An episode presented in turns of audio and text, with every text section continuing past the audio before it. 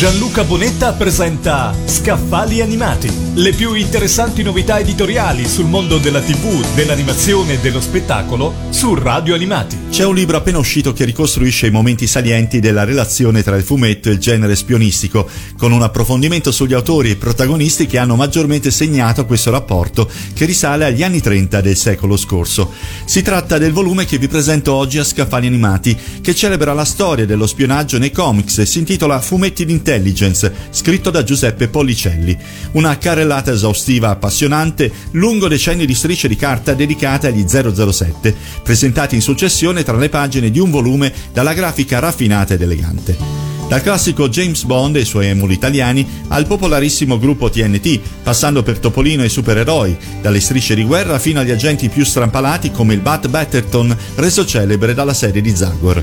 Policelli, curatore di una rubrica su spie e comics su Gnosis, la rivista italiana di intelligence, ripercorre le tappe più importanti della storia del fumetto internazionale. Oltre alla copertina firmata da Lorenzo Mattotti, Fumetti d'Intelligence presenta cinque opere inedite di altrettanti maestri italiani.